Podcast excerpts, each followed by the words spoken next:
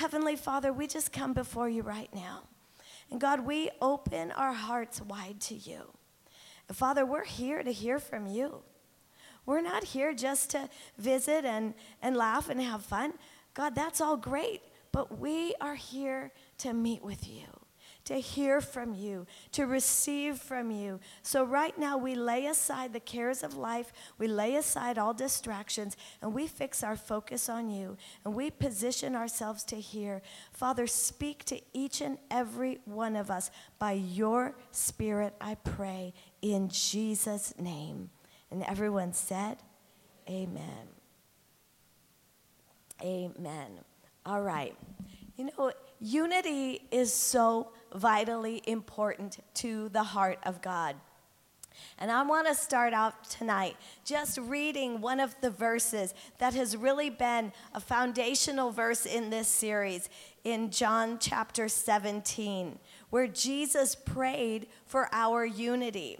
And in this chapter, Jesus starts out and he's praying, first of all, for himself, and then he prays for his disciples. And then in verse 20, it says, I do not pray for these alone, referring to his disciples, but also for those who will believe in me through their word. That means you and me. He's praying for everyone who will ever come to believe, that they all may be one, as you, Father, are in me and I in you, that they also may be one in us that the world may believe that you sent me, and the glory which you gave me, I have given them, that they may be one just as we are one. I in them, and you in me, that they may be made perfect in one. We become perfect in oneness with each other and with God. So, and then it tells us the purpose, why it's so important that we're united that the world may know that you have sent me and have loved them as you have loved me. Ladies, when we unite together, as the body of Christ, that's when we reveal God to the world. That's when we reveal his love to the world. Jesus is saying that the Father loves us as much as He loves Him, His very own Son. And we reveal that love to the world around us when we unite with each other. There's so much division in our world. Unity is so vitally important. And when others see us, the body of Christ, uniting, it reveals God to the world around us. And you know, that's the crux of our purpose on this earth to, real, to reveal God to the world around us. That's the crux of our very existence on earth to reveal God and His love to this world. That's why we're here. So, if we want to fulfill God's purposes for our lives, it's only going to happen when we choose to unite.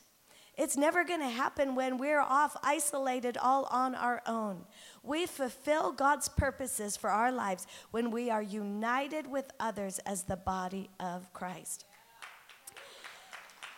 I want to fulfill God's purposes for my life. How many of you do? I believe you do.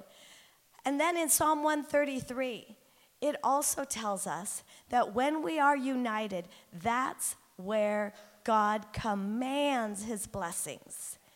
It's not a possibility. It's not, oh, maybe we'll maybe there'll be some blessings. No, God commands blessings where He sees us united. Unity is so vitally important to the heart of God. We've got to recognize that. But you know, just because we are all gathered here in this place tonight, and just because there's beautiful diversity among us, there's still more God wants to do. You know, I love looking around this room and seeing the diversity among us. I love seeing the diversity of ages. Okay, students, where are we? Are you? Let me hear you tonight. Woo-hoo, I love it. All right. All right, moms, can you compete? Moms, where are you? Awesome. Okay, grandmas, where are you?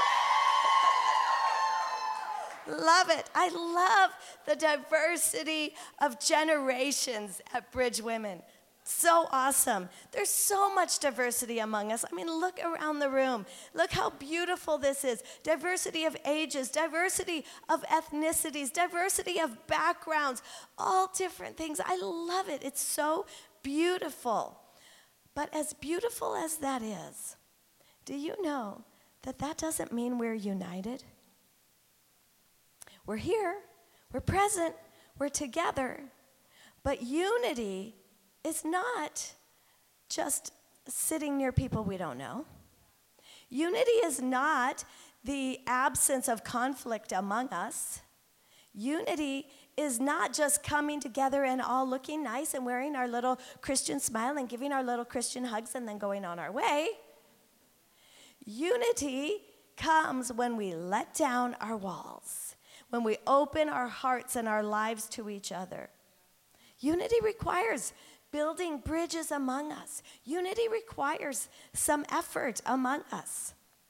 And in this series, we have talked about how to go about that, about how to get better at building unity among us.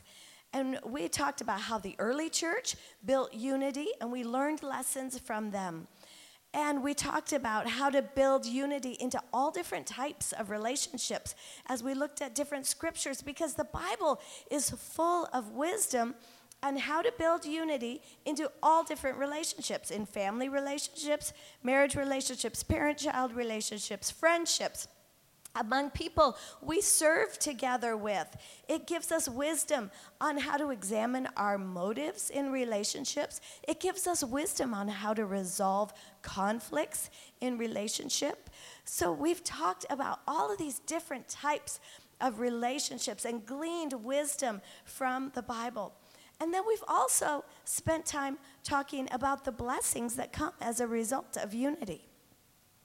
Because Psalm 133 told us where there's unity, he commands the blessings. So we've taken a little bit of time to look at some unions in the Bible. We've looked at people who united around God's purposes, and we saw the incredible blessings that came as a result. We looked at unions like Esther and Mordecai, Deborah and Barak, Aquila and Priscilla, Paul.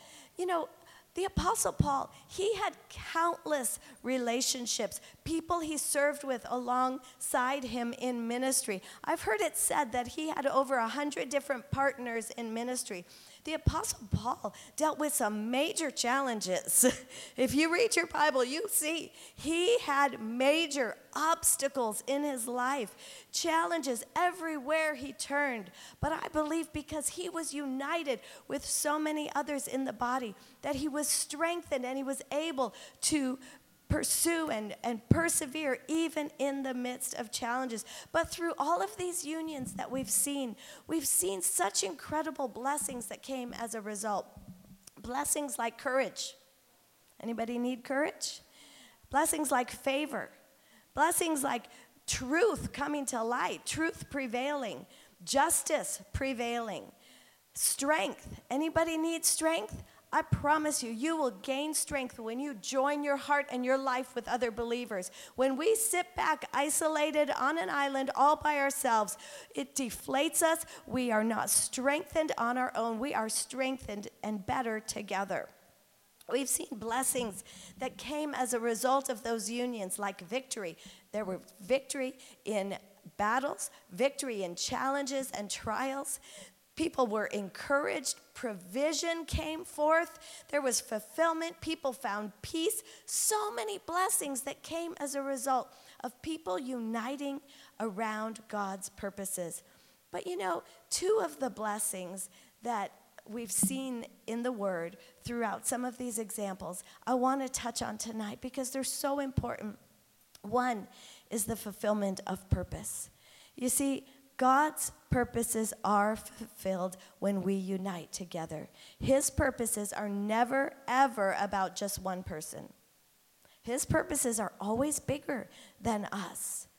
You know, we can't say, oh, I'm just going to go off and pursue God's purposes for my life and just be on my own and do my thing. No, God's purposes are always attached to other people. They're always bigger than just us, and they will always impact far more lives than we will ever know. And that leads me to the second blessing that I want to touch on a godly legacy. Do you know when we unite our lives together, that's when we'll leave a godly legacy? How many of you want to leave a godly legacy? I want to leave a godly legacy. Yesterday, here at the bridge, we had a memorial service where we honored our founding pastor, Roger Brewer. And through the service, we heard and we saw so beautifully his legacy and how his legacy continues on today here at this church. And all that we're doing, he is part of that. His legacy continues. And Pastor Evie, our other founding pastor, is here tonight. Pastor Evie, would you stand up? I want everyone to see your beautiful face.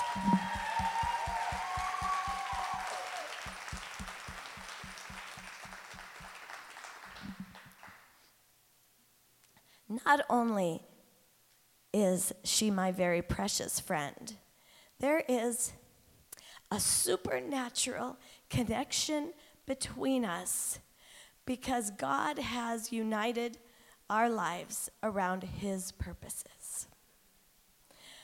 His purposes for her life and His purposes for my life cannot be separated as they started this church, as we've stepped in, and we are currently pastoring this church, and the church will continue and go on and on. Our destinies, our purposes cannot be separated. We are united together around God's purposes. And everything that we're doing here at Bridge Women, she is part of. She has laid a foundation.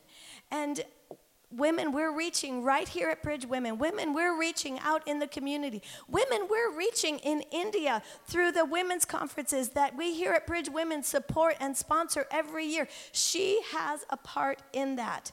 Her legacy continues on. Think about it like this think about a relay race. It's not the runner who crosses the finish line who wins, it's the whole team who wins. We're all in this together. Our lives are so much bigger than any one individual. Our lives are bigger than us. And too often, we just look at our lives at a, as a portrait, as one short window in time. When re, in reality, our lives are murals that go from scene to scene to scene. Each scene full of other people that God's using us to connect with. And each scene continues. And when the time comes that we are no longer present in those scenes, the mural is still continuing because the future scenes would not be possible without us taking our place to fulfill God's purposes in the scenes in which we live. We have got to do our part to take our place. And when we do that, when we connect with the body and we're willing to be united to fulfill His purpose, we leave a godly legacy that continues and impacts generation after generation.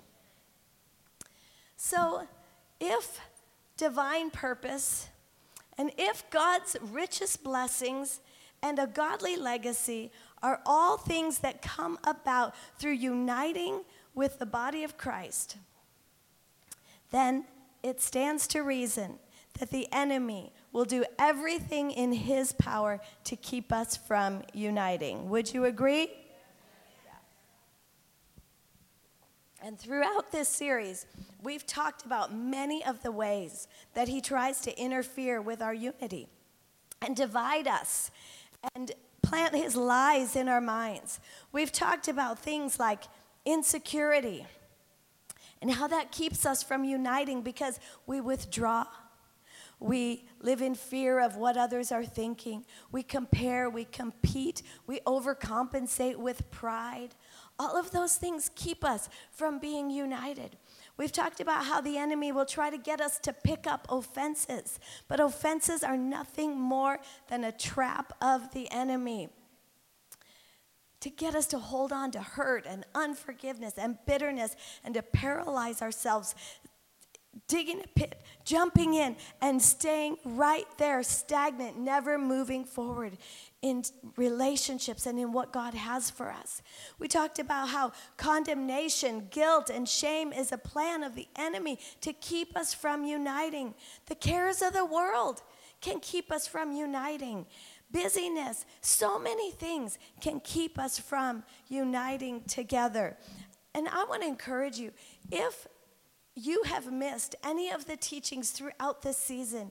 We taught about these things in great depth, but you can go back and you can hear the podcast, and I encourage you to do that. But tonight, I want us to recognize what all of these things that the enemy tries to do to divide tries to use to divide us to keep us from uniting i want us to notice something that they all have in common. And maybe just see them from a little different perspective tonight.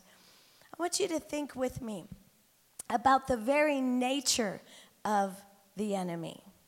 Ezekiel 28, it talks about the king of Tyre, and it's actually a prophecy about the fall of Lucifer or Satan, who started out as this amazing angel created by God. And it says in Ezekiel 28 that he was the seal of perfection, that he was full of wisdom and perfect in beauty. Every precious stone was his covering. He was created with timbrels and pipes and, and believed to have had a very significant role in music in heaven surrounding God's throne. It says he was an anointed cherub who covered the throne of God. He was on the holy mountain of God, perfect in all his ways until iniquity was found in him. And it says that his heart was filled with pride because of his beauty and perfection. And he began to say, I am a God. He wanted to take God's place. And he was cast out of heaven. You see, his eyes, his focus turned inward, turned towards himself. He became all about himself, and he wanted to be worshiped. He wanted all the glory and adoration. His nature became completely self focused. Ladies, the, en- the nature of the enemy, we've got to learn this and understand this. The nature of the enemy is to be self focused. We're going to talk about that quite a bit in the next few minutes. So I want you to remember that because I'm going to come back and ask you. Okay, so tell me, make sure uh, so I can know you remember. The nature of the enemy is self focused. All right, you got it. All right, don't forget. Now, I, next, I want you to think about what happened in the Garden of Eden. The enemy came in the form of a serpent and lied to Eve. And he told her, Don't pay attention to what God told you, right? He said, Oh, you can eat of the tree of the knowledge of good and evil. Oh, don't listen to God. Don't believe God. You can eat that fruit because then you will be like God. You will know everything God knows. You see, the enemy tempted her by causing her to put her eyes upon herself, to become self focused and to think that she could become just like God, to think that she didn't need God. And by believing this lie, it not only affected her, it affected Adam and it affected all humanity as sin entered the world. The enemy caused her to take on his nature. And what is his nature?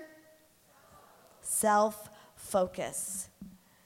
We've got to recognize that just as he did this with Eve, this is his plan, and he does it with each and every one of us. He tries to get us to get our focus on ourselves so that we won't unite, so that we won't be others minded, so that we won't walk in unity, so that we won't walk in God's purposes for our lives and experience his blessings for our lives. You see, the enemy is real.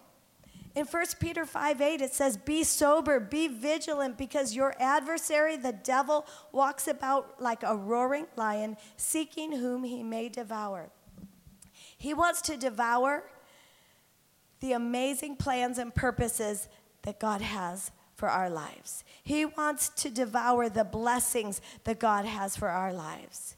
He wants to keep us from going forward in the life God created us to live. John 8 44 says that he is a liar and the father of lies. There is no truth in him. He lies. That's what he does, that's all he knows how to do. He spends his time lying and doing everything in his power to get us to become self focused, to get us to take on his nature. Because then we will never unite with the body of Christ as God intended. We will never make God known to the world around us as God intended. And we will never fulfill our purposes and see his blessings in our lives. I want you to think about it with me. Think about how it impacts all of us. When you're insecure, when you have thoughts of, oh, what are they going to think of me? Oh, what if they don't like me? What, what if I don't say the right thing? Where are your eyes? On ourselves. When we're prideful, oh, look at me, look what I did, look at my great success. Where are our eyes? On ourselves. When we pick up an offense, oh, I can't believe they did that to me. How could they do that to me? Where are our eyes? On ourselves. When we live with one foot in the world and one foot trying to have relationship with God, thinking, well, we don't really have to follow all of God's ways. We can do whatever we feel like whenever we feel like it. Where are our eyes? On ourselves, doing our own thing.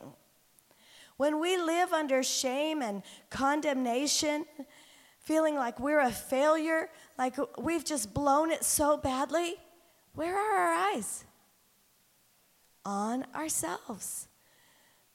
When we're consumed with the cares of the world, well, I don't know how I'm going to make it through this challenge, and oh no, what's going to happen, and uh, am I going to be okay? Where are our eyes? On ourselves when we're so busy and consumed with our own schedules. Oh, I've got to be here and I've got to do this and I've got to do that. And I, oh, I'm late for this and I'm here I go. I've got this and this and this. Where are our eyes? On ourselves. Do you see how all of these things that the enemy brings into our life, they all try to get us to take on his nature of self focus. I remember in my life as a young adult when God so clearly spoke to me.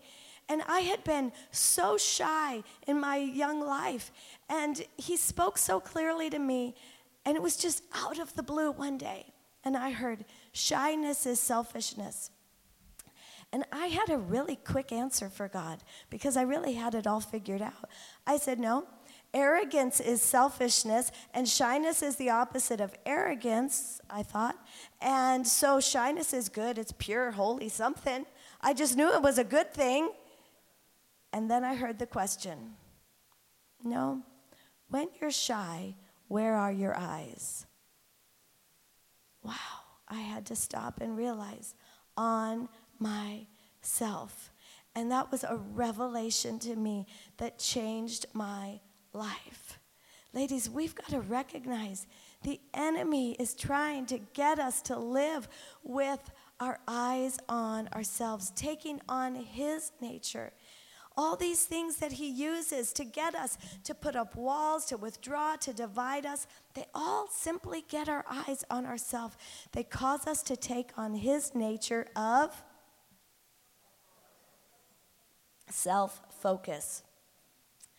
But God's nature is to be focused on people. When we take on God's nature, that's when we unite. We get our eyes off of ourselves and our eyes on others. But when we take on the enemy's nature, we prevent God's purposes from being fulfilled through us and we push away his blessings. Because his purposes and his blessings come through uniting with others. Too often, I think we walk through life as believers, but we demonstrate the nature of the enemy more than we demonstrate the nature of God. Because we walk through life with our eyes on ourselves. Too many people never walk in the fullness and richness of all that God has for them because they never take authority over the enemy and his lies. And you might be sitting here tonight thinking, yeah, well, you don't know what I've been through. I have been so betrayed in life. Did you remember that Jesus said, My Father, why have you forsaken me? When he went to that cross of Calvary, he endured rejection, he endured betrayal, he endured abandonment on Calvary to bring freedom for us. Ladies, we can stop living as victims because of what was accomplished on that cross of Calvary. And it is time to stop letting the enemy have the final word in our lives. It is time to start allowing the cross to have the final word in our lives. Maybe you're here tonight and maybe you have suffered abuse in your life. Can I tell you? I am so sorry. I am so sorry that injustice ever happened in your life. But I believe God wants to just nudge your heart tonight and remind you that Jesus was horrifically abused on Calvary. He was beaten, he was whipped beyond recognition.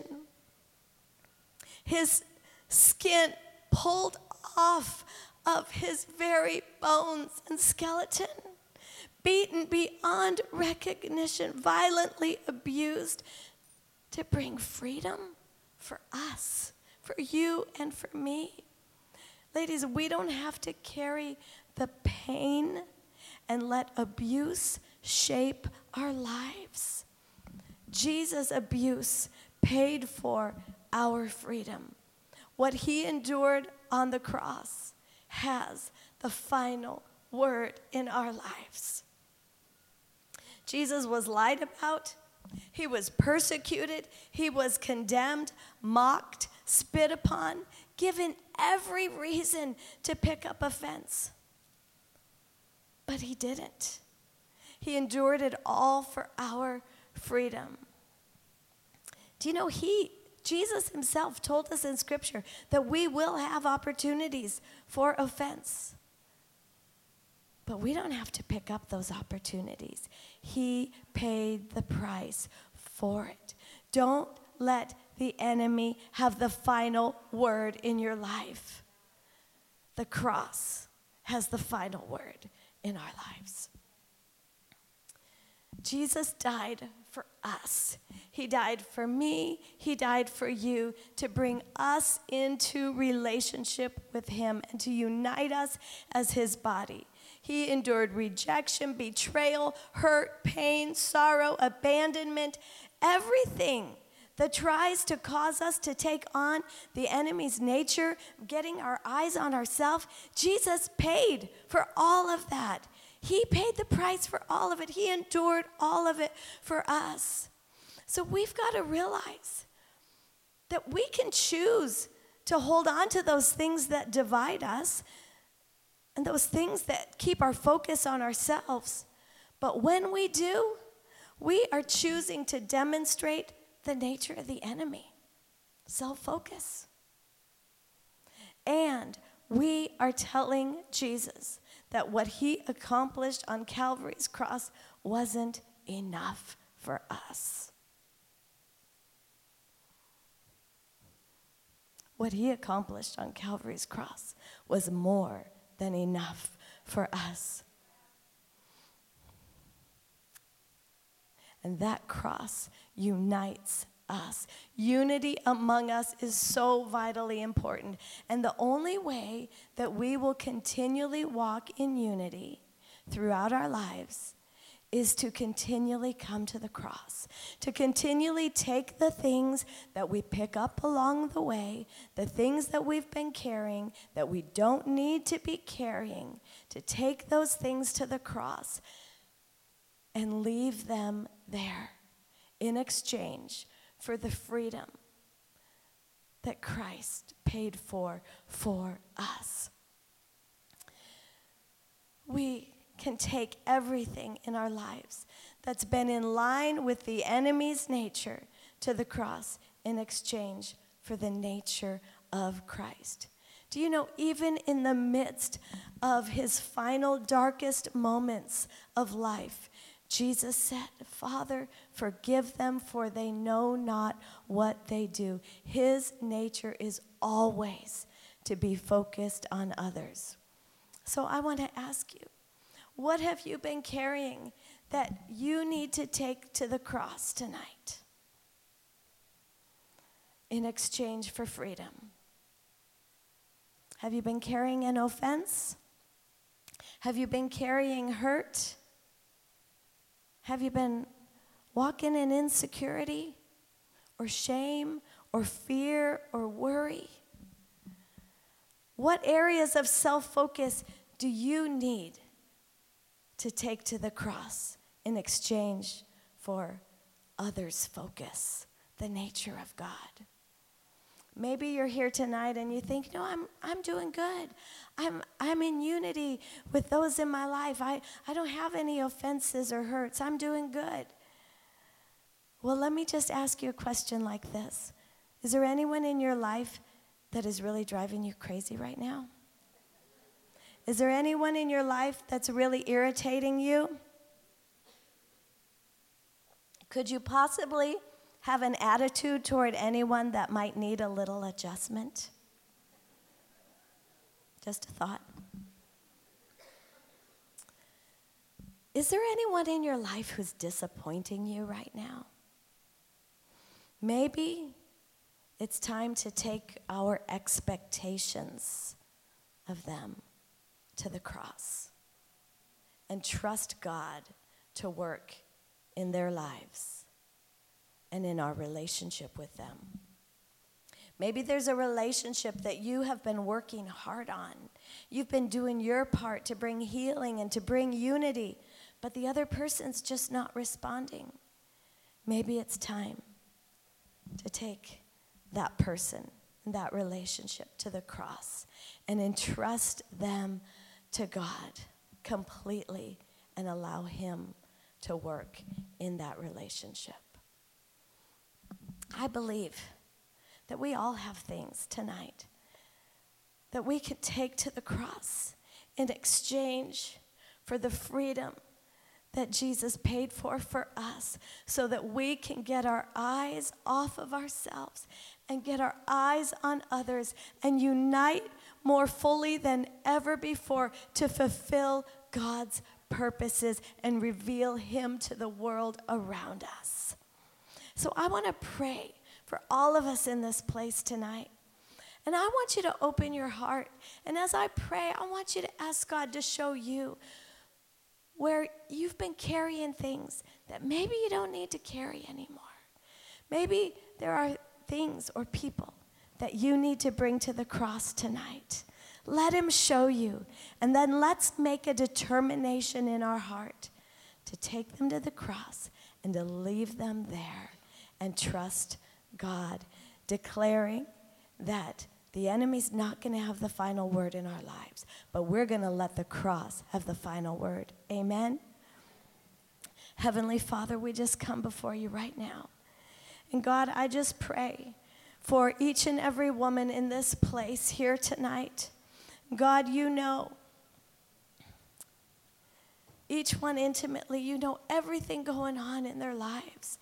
Father, I just ask that by your Spirit, you would just speak to each and every one of us, that you would show us, God, where we need to make adjustments, where we may need to let go of offenses, of unforgiveness, of hurt. God, help us to be able to let go of those things, to realize that they're just getting our focus on ourselves. God, show us so we can bring those things to you. Father, show us people that we need to put in your hands. Show us expectations that we need to put in your hands, God.